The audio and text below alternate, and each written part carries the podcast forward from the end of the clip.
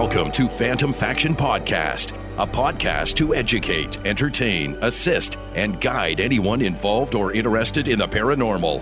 To reach out to Phantom Faction, see our Facebook page or email us directly at phantomfaction at outlook.com. Here's your hosts, Dan and Danny. Okay, welcome to this edition of Phantom Faction Podcast. I'm Danny. And I'm Dan. And we're here at the kitchen table once again. Well, we have a guest. A very interesting guest, and she and I have been talking on Facebook uh, Messenger for quite a long time. She loves to talk, and she's very passionate about uh, what she what she's uh, investigating, and very knowledgeable about uh, tons of really cool things and something something that we've never touched on before. But we'd like to welcome Robin Moonshadow to the podcast. Hi, Robin. Hello. How are you tonight? We're good. We're good. Thank now, you for inviting me on. Now, Robin, how would you describe what you do? I'm a cryptozoologist with a really heavy interest in what is now being called hominology. That involves the, the study of relic uh, hominids, meaning proto pygmies or little people, and also giants. Proto pygmies. Proto pygmies, little people. All right, now yeah. we're not talking uh, like real people, like like little people, dwarfs, like with dwarfism. We're talking about little people in the forest, right? That's correct. What would you classify them as? I, I mean, from what you and I have been talking about, there's there's lots of different species out there. They are the relic populations of little people. I mean that they're hairy little people, like, and what we have here in Canada and the uh, surrounding U.S. is the Meimegoessing, and they're he- uh, hairy little people. And then we have uh, gnomes, of course. Gnomes is a very big family. I mean, you wouldn't even think some of these were gnomes. Leprechauns are gnomes. Uh, Cluricauns are gnomes. Red caps. Uh, and of course, then there's trolls, and I do have a, a couple of things on trolls. Uh, the small elves and uh, little native people. So you're telling me that all those stories that we learned when we were children uh, were probably based on true events. Yes. now these little guys are, are that they are considered fairies in fairy tales, but these guys these are proto pygmies. They're no taller than three feet, and of course, they don't have wings. And that is how you separate the fairies from the little people. Uh, the name proto pygmies was first coined by even uh, Ivan T. Sanderson. Uh, these guys are worldwide. Wherever we are, they are. And they're actually, when you see them, they're human. They're not a spirit, or are they a spirit? Some people consider them to be spirits. Uh, it depends on uh, what you believe, what your religion is, or what your belief system is. What about the elemental aspect of them? Yes, some believe, people believe that they are elementals as well. But again, that, that comes back to what your belief system is and what you were brought up with. What people do you believe? Uh, I believe that they're flesh and blood, just like we are. Okay. Well, magic is just another science we don't yet understand. They have their own villages, uh, mostly yes. living in forests and stuff? Well, 98% of the little people live underground. And the first settlers started coming to Canada and America, they saw them as uh, imps and demons and started shooting at them. And even the ones that would coexist with, with First Nations just said, we've had enough of this and these people are, you know, they're dangerous and, you know, we're leaving they are still seen all the time. Uh, I saw one when I was nine years old. What type of uh, little person did you see? Well, he had a green tone to his skin, and at nine years old, we thought he was a troll. And then, you know, years later, doing all this this investigating and research, I find out that he was a very rare one, and he was called uh, a Naomi. He had a green tint to his skin, and he looked pretty much like anybody else. I mean, he had a, a big nose, and he had bigger hands, but uh, uh, I saw him three times that one summer, but I never saw him again. My cousins were aware that he was there because he would come out and steal their, their candy or pop that was left on the floor.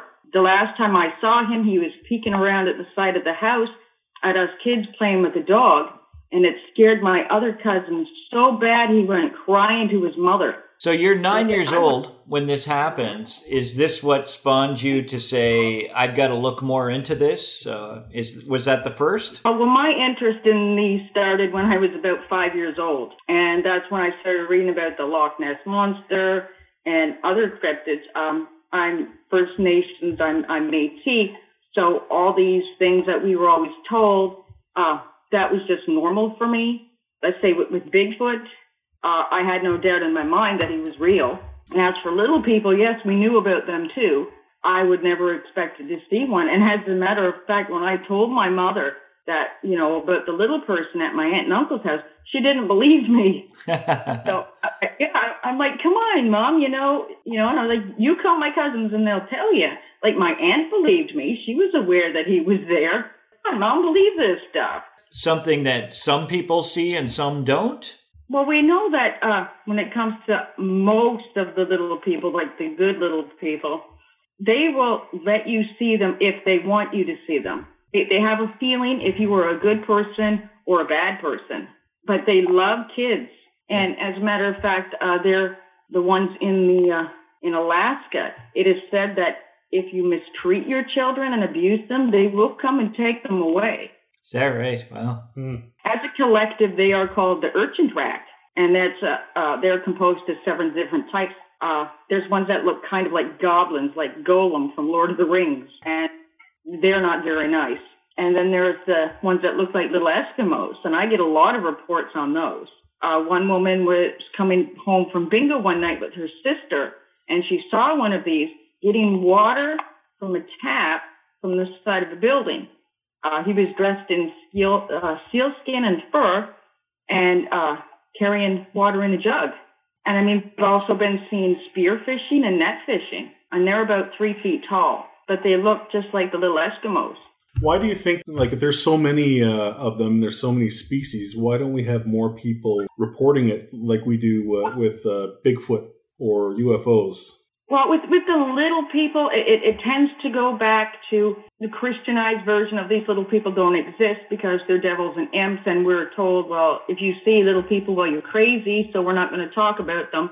Or, yeah, you just saw a little imp or a devil, don't tell nobody, just ignore it. Now, you and I have spoken uh, about the one that I saw, uh, and, Mhm. and just for some of the listeners who may have missed that podcast uh, when I have spoken about it, uh, I was driving north on Highway 25 between Milton and Acton, and saw a little man, maybe about a foot and a half tall, uh, in standing in the ferns in the ditch. Uh, it was beautiful summer day, sunny, and he was wearing uh, a deer-skinned vest. He had like squirrel fur sleeves, had a walking stick, and he looked very Eastern European to me, very rugged looking. Uh, and if you're if you're familiar with that, uh, who uh, Jeff Dunham is, you know the ventriloquist Jeff Dunham. He's got uh, he uh, looks Walter. Walter. He looks just like Yeah. he looked just like that. And I and I drew a picture and I sent it to you. And Yeah. you had asked me if he could have had uh, native Canadian features as well. And the more I thought about it, you know, you're Eastern Europeans and uh, you know First Nations people and and uh, Native Americans, they do have some similar features, like the bones in their face and and everything else. So he he could have been. What do you think that might have been? Uh, from what we talked about and what you first described, I think what you probably would have saw if he wasn't First Nations was a brownie of gnome. He Right. just does not have a beard because we always picture gnomes as having beards, you know. Right, Uh, the guys with the, the tall red hats beards. and stuff. Yeah, but they don't all dress like that. With, with gnomes, they're very traditional and they dress in clan colors. Brownies are very rugged little people. And if they're in your home, uh, they'll help keep your, your house clean. This is what the legends tell us, is that they'll help keep your, you may offer them food, but don't offer them clothes because you'll anger them. And oh, all little people have a terrible temper.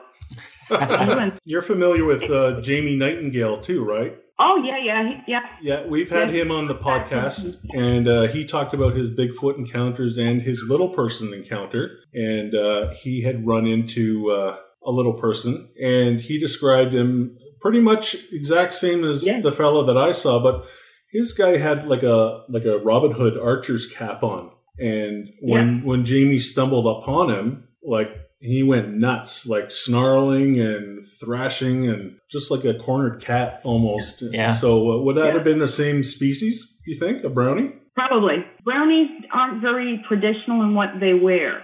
They're Okay. like the Baxters of the gnome family. Uh, I think the, the little guy freaked out because Jamie saw him and he got mad. Right. Another example of the temper. Uh, yeah, actually, Jamie and I went squatching um, two years ago. I took him up to Algonquin Park with me to do some squatching up there. Right. Yeah, he contacted me through a friend of ours to tell me about his little people encounters. So, yeah. Now, okay, what's a pukwudgie? a horrible little beings. They have a gray tone to their skin. They have a bulbous or pointed nose, um, and they are the the worst of the worst. Uh, they, they they come from the Pennsylvania area. We have them in here too, and, and they've always been this way. They have always been naughty. It uh, the story goes with uh, Moshop the giant and, and his wife, who was actually a, one of our hairy little people, a Maymago Westing, the Puckwudgies was once upon a time. They were helpful, but they kept getting in the way, and they were a nuisance. And they became jealous uh, of Moshop because the First Nations people loved him so much. So one day, while Moshop was gone away on a, a fishing trip, they decided to just start causing trouble because out of jealousy and hatred.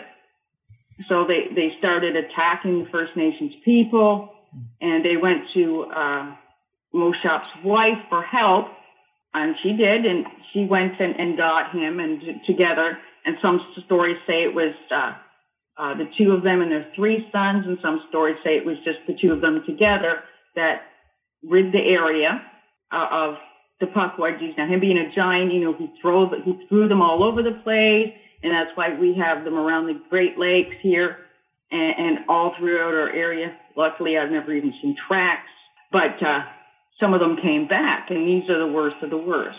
And they started kidnapping the people, the First Nations people, and you know, carting them off. And in some stories, these little guys trapped Moshop the giant and, you know, killed him with poison arrows. And other stories say it was Moshop and his sons. Some say it was just Moshop, just or just his sons. But uh, Moshop was so devastated by the loss of his sons, he just went away and didn't come back. And uh, Granny, Granny Squannit, who was his wife, or Squannit, uh, went back to her people and lived underground. And she's one of our hairy little people, the Maymago Westings, of, of which I sent you the picture of. Yeah, the hairy little people are often mistaken for juvenile Bigfoot because they are three feet tall. They're hairy. They're they're very ugly little people, but they're pretty cool as long as you don't make them mad and you have to be very respectful of them, of which I am because uh, the picture was taken in my uh, research areas. I leave granola bars for them as a peace offering. Whereabouts are you located? I'm right in between Kingston, Ontario, and Ottawa. Well, what would I specialize in? Bigfoot and, and little people, but I do all cryptids except for dog man. And as I explained earlier, um, hmm my First Nation people are Chiricahua Apache from America. And we have a big legend about skinwalkers, and we have ties to that tradition. Now, we're not even supposed to talk about them because skinwalkers, dogmen, that brings them to your presence. And, and, and, you know, I was kind of always iffy about that. Well, it might not hurt to talk about them, though I, I they're bad omen for us. But I'll tell you what happened. Last year, when I was in the Smoky Mountains in America with my uh, American squatching partner, we were talking about them. And I'm thinking, okay, we're, well, we're not going to talk about them because we're out here and there's sightings. We're just going to drop it. And it was less than 30 minutes, and I was taking pictures and uh, didn't think anything else about it because it. Well, if I feel something is around, if I'm being watched, I'll just start taking pictures. You don't know what you're going to get, and you're not out anything if you don't. So when I was on my way home, I'm going looking through these pictures on my phone on the plane, and what I got near a tree was about six feet tall, and, and he had some, some like war paint on.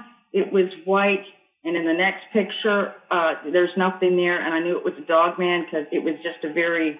I'd gotten a picture of a predator, and I'm like, that's it. There'll be no more talking about dog man when I'm out in the woods watching and hobbiting again. so, so that's the end of that. Right. Can I ask one question though? I mean, Yeah. you told me not to bring it up earlier, but you did. But you did anyway. Bigfoot and dogmen coexist and get along? Uh, from what I find, they do not get along. They keep out of each other's territory. Okay. Who'd win in a fight? Oh, uh, Bigfoot, I do believe. All right. Yeah, Bigfoot would win.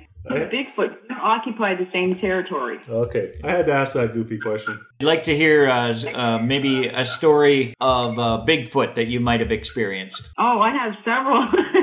Uh, I do my research here in Canada, and mostly in Ontario, and, and I go to America. I've been to Pennsylvania, uh, New York State, and I do a lot of, of my Bigfoot and hobbying, that's little people research, in the Carolinas because it's just loaded down there. Well, I saw my first Bigfoot when I was 13 years old. He was the typical, very typical black patty type. I was uh, on my parents' farm, and it was getting around five o'clock or so and I was coming back to my parents' house, and I had climbed through the barbed wire fence and got my stock tangled in the barb. And when I turned to un- un- unhook it, there he was standing right beside a tree. He was six feet tall, and of course, he looked like a male version of Patty. And I just stared at him, and time just seemed to slow right down because I'm just amazed at what I looked at. I'm like I said, I always knew that they were real, but I didn't think I would see one. Mm-hmm. So I got a good look. It's it's forever in my mind. Uh, I mean, he had brown eyes. He had the flat nose. He was so atypical uh, of the the typical black Sasquatch. I mean, he even had flat fingernails. How tall do you think he was? What, about six foot. Oh, so not very tall. Uh, that's kind of typical for around this area, being this six foot. We got the smaller Sasquatches in Ontario, do we? Or in your area? Big, oh, we've got even bigger ones here than that. Oh, I'll bet. Mm-hmm. You know, I, I stared at him, and actually, what kind of snapped me back to it was he had scratched himself like on his leg, and then I, I could hear my heart beating in my ears. And it scared me so bad that I took off and I didn't go into the woods for two weeks. You know, and I told my mother, and we went to look. Of course, it's been two weeks and there wasn't any tracks or anything.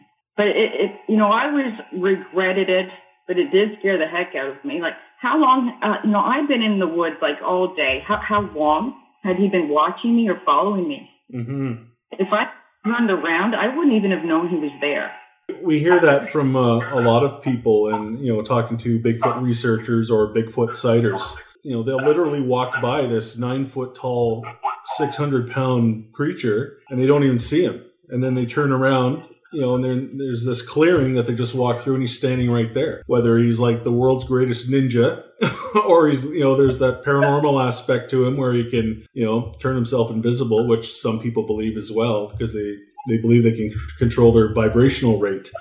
And, and disappear, so to speak. When I was in my early 30s was my second Bigfoot encounter and I was with my brother and sister. They're older than me, and we were down on our local mountain. And uh, from across the creek, like I was on a bit of a hill, and the creek was below. And so from across that creek, this ginger-colored Sasquatch came out, and it had longer hair, and it was more of an orangutan-like. Mm-hmm. Even face was a bit different, and he had longer arms, but his hair was about this long. So like ten inches. Mm-hmm. Oh yeah, like like maybe about six inches long, and this was a smaller one.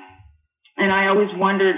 I did find out later that was that a juvenile or is this just a smaller Bigfoot? But un, until then, I'm thinking all Bigfoots are like Patty. But so this was awesome and a surprise. So he came down and he scooped water into his mouth. He was getting a drink and he darted off into the woods. And I'm trying to call my brother and sister over without making a whole lot of noise.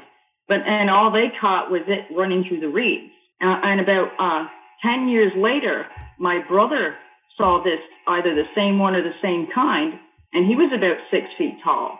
And he was, as my brother says, uh, he was leaning against the tree with his knee up, trying so hard not to move.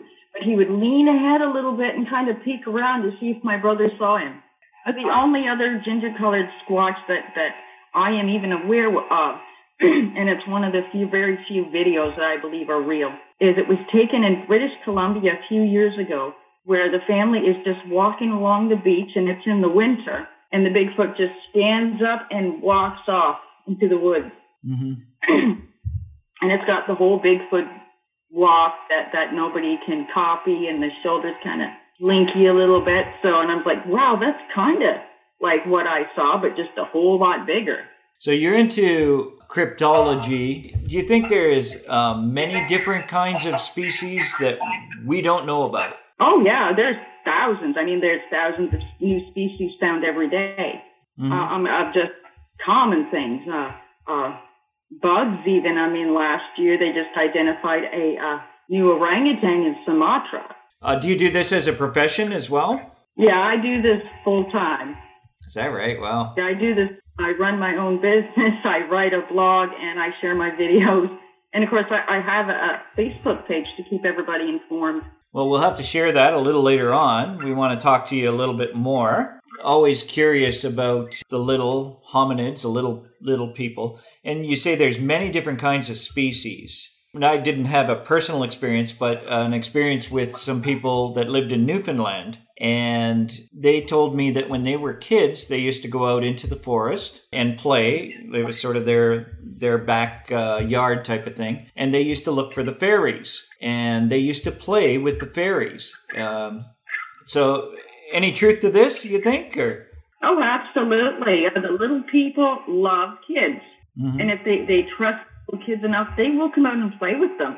Uh, Nova Scotia and Newfoundland are, are very open to, to things like this and little people. Uh, there was a story that I'd gotten. It was an old story and it was passed down to me that came from the 1800s that there were some female little people that weren't fairies. They were playing music and they had gotten the men to dancing. And the women had wondered where they had gotten to, so they went out to see and they saw the men dancing with these little female people.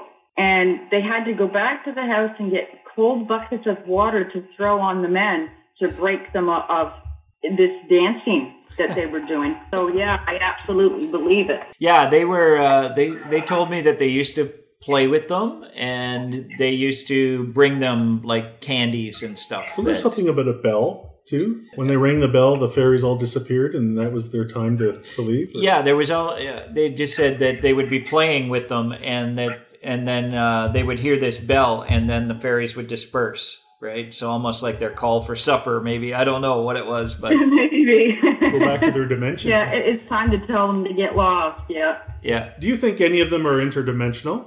I'd like to say no because uh, all my research just says that they're very fast because they're low to the ground. So their uh, speed is different than ours and their locomotion is ours.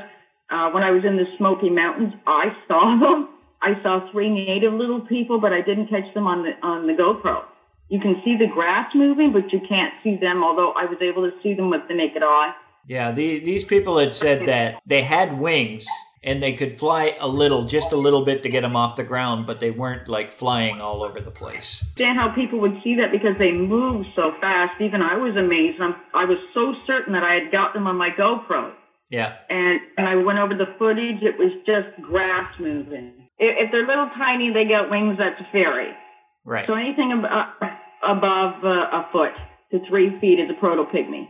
Oh, okay. Have you ever seen uh, the skeleton that they found in uh, the Peruvian mountains? It's Well, like it's, I know about there's the two of them that archaeologists found, and it was Homo floresiensis, also called the Hobbit, because well, the movie was big at the time he was found.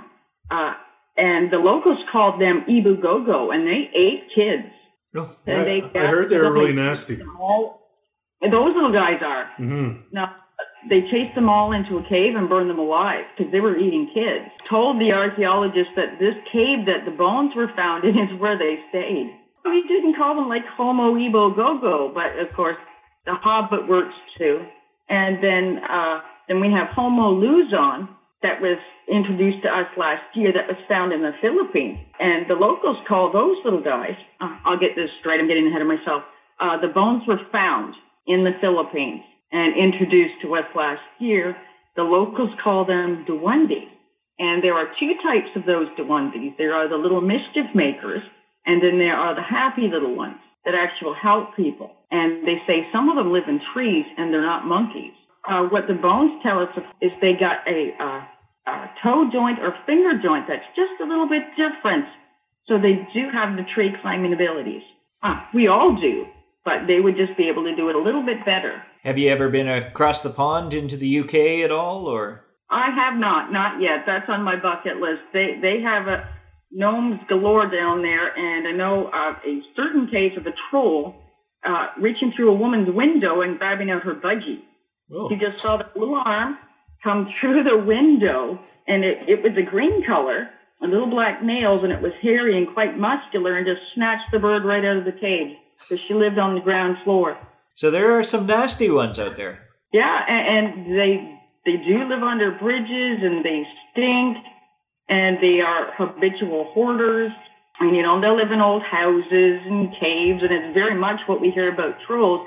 Except they come in, uh, they, they're green tint. Some of them have a brown tint to their skin, and you know, or an off-white or white. And, and I just see these things as you know, this camouflage.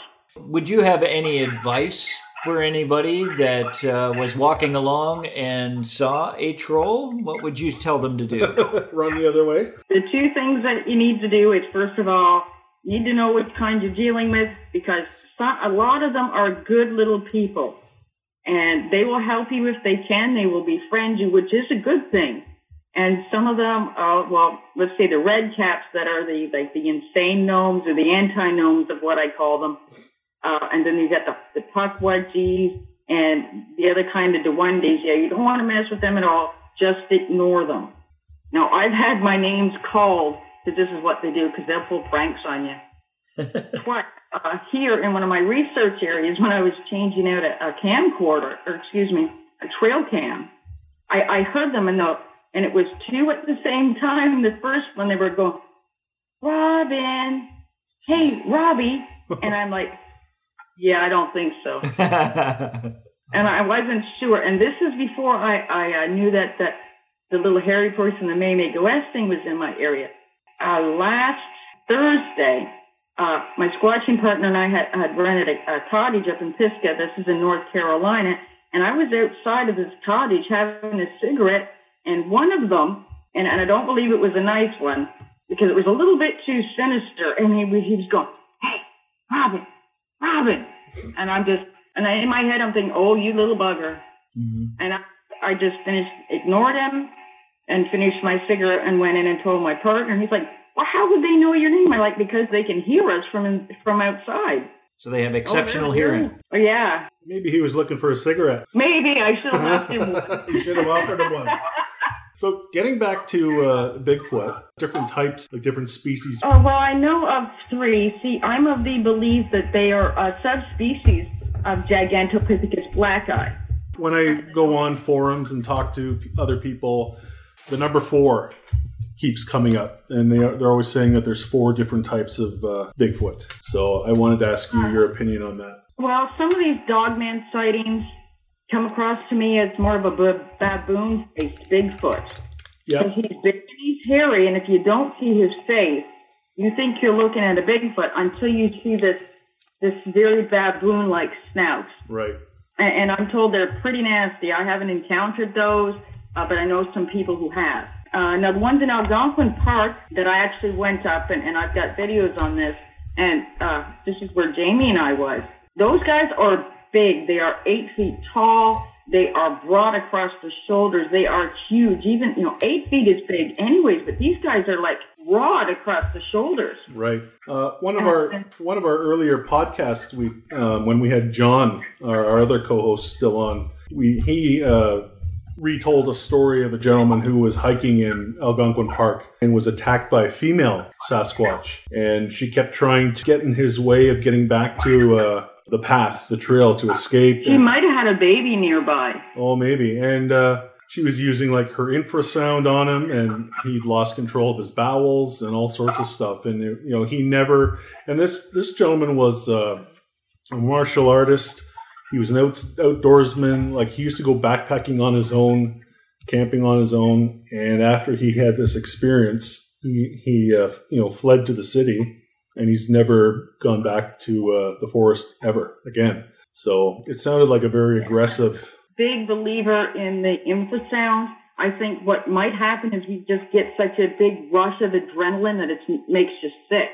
Right. Mm. But um, I've never had any kind of thing like that happen, and I've had them follow me enough times that if they wanted to hurt me, they would.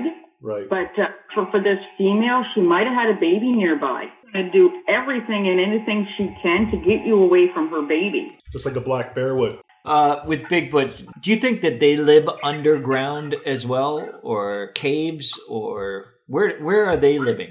Well, the, the ones here in my my area, I can tell you, as soon as winter hits in, in the fall, they're gone. They head south. What I get are, is reports of them going from Quebec into Vermont. And what's really interesting is that I found a tree marker, and it's a stump, and it has a, another tree that looks like a big log placed on top of it. Uh, just was it last October? Now I hadn't been in that area for a while, so I can't gauge how long it uh, had been there. And then a friend of mine that's in Pennsylvania found one that looked remarkably similar to it about a month after I found it. Now that that's only Pennsylvania, where his area is, is only about six hours drive time for me. So if they're walking, that would give them plenty of enough time. So I'm wondering if it's the same group. I get a lot of go throughs here where I find tracks and they won't necessarily stay here for any more than a couple of days. There's not enough for them to eat here in my area and uh, where they head, and I'm probably going to regret saying this, is over to the park near me.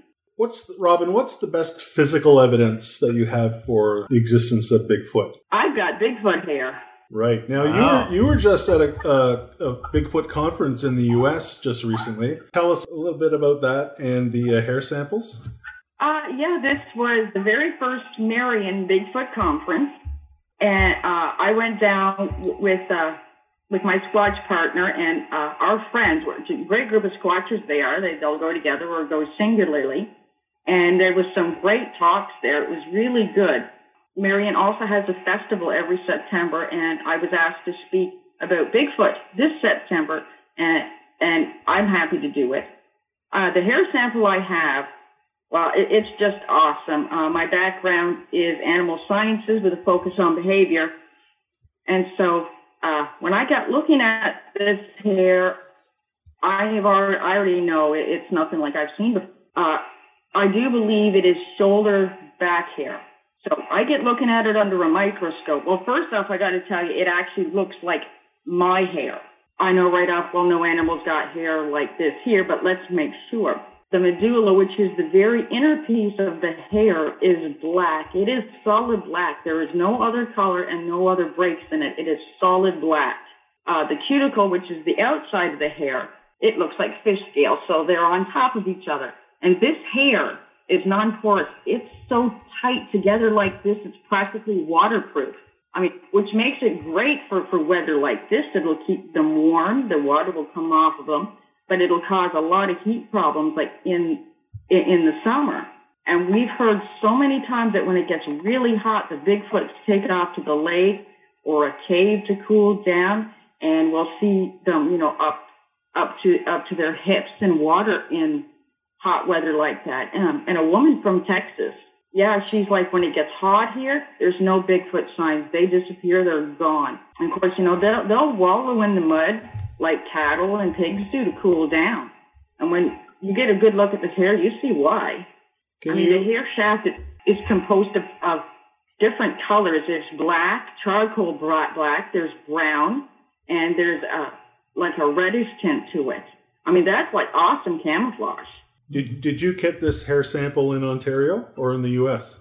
I got it in the U.S. Okay. Was it caught on a fence or a tree or? It was in tree in sap. Okay. Some was probably scratching like a bear does. I compared this hair sample to every known animal in that area. I even, I'm even looking at wild boars. I mean, it was how? Let me see. It was about found about five feet off the ground. I'm, I'm looking at big cats. There is nothing, and the closest I can find to this here is ape. So, what do you really think Bigfoot is? Do you think it's it's an undiscovered ape species? Do you think there's something paranormal about it? Could he be from a different uh, dimension? Could he be from uh, a different? Yeah, I absolutely believe that they are a great ape. But okay. through my other research, it, it does make me wonder. I I've always believed, even as a kid, seeing one, I believe with no doubt that they're in our evolutionary history. So yeah, I believe he's a missing link. What do you uh, What do you think they eat? Is it berries? Is it humans? Well, we know that they can get terribly aggressive and uh, will, you know, and probably have attacked people. But I believe that they're also smart enough to know that if you go around attacking people, you're going to get a whole posse in there after you. Yeah, I actually have uh, some feces that's probably Bigfoot feces, and I'm looking at it right now and so found found acorns. It's full of acorns, and uh, it's probably been stealing cattle feed because there's cereal grains in it. I'm still going over it through it. Well, it, you know, it's a dirty job, but somebody's got to do it. well, I'm glad you're doing and it. The, oh yeah, and, and, there is meat in this. Excuse me, identifying what protein it is. Uh, do I think that they will catch a deer and eat it? Probably. If they can, they will. That's that's protein, and uh, especially for the ones up here who who need that protein to get through the harsher winters, especially you know out west. Uh, now that they've been documented footprints going to uh, deer carcasses and uh, so yeah, it's absolutely possible. Uh, now in, in Nantahala, up in Franklin, North Carolina, we came across a uh, raccoon with its neck that looked like a corkscrew. And I have no doubt a Bigfoot did that because even big, big people, unless they're like Andre the Giant, cannot just take and twist a raccoon's head around like that. And like everything that I'm, I'm saying is documented. I, I can't tell you about the species uh, I didn't find it. A friend of mine found it. I don't want to mention a name until I have his permission. It, it's like eight inches long and about four inches around in diameter. Hmm. I did show his picture to my doctor, and she's like, "Yeah, that's not human poop." um, I figured that because that guy would be walking funny if, if one of us did that. oh yeah, yeah. I, am mentioning that that I, I'm looking at the feces under a microscope, so I've gotten some pretty good jokes. Is there anything else you'd like to uh, discuss with us? Oh, well, I'd like to talk about the, the hair that I found, found and, and, and I'm actually floored by this now. Um, I, I've lost count of how many labs here in, in Canada that I've called to look at this hair. Uh, some of the labs, they, they just don't do the testing I need, so fair enough. The one tech that does do animals, uh, but it's just pets and dogs and cats and stuff, she was really interested, but her lab didn't do that. So then I, uh, I, call, I called the people that the Ministry of Forestry uses here, and I got talking to him, and he, he was nice at first, and he says, well, the problem with Bigfoot hairs and samples is you have nothing to compare it to.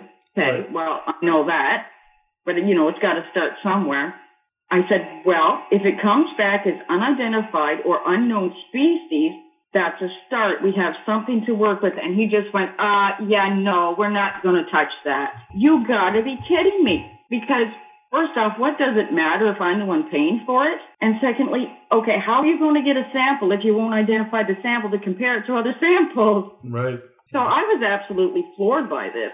And, and now I have options, but I'm not. You've never had any visits from the Men in Black, uh, no. you know, in regards to your samples or anything yet? No, but but I tell you something that that did happen, uh, and this is when I was about 11 years old, and it, it has nothing to do with cryptozoology, just some just some weird stuff that was going on that has to do with UFOs. A family member had people come to her house pretending to be uh, Jehovah's Witnesses, mm-hmm. all dressed in black with, with hats on.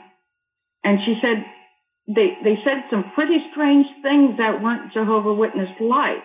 And she didn't go into details about, no, I'm sorry, it wasn't Jehovah's Witness. I apologize. It was Mormons. And at that time, we didn't have Mormons in the area. And she said that, that uh, they were very light skinned, very pale, both had blue eyes. So we got to talking about that there, and we've always been suspicious about that because they never did come again.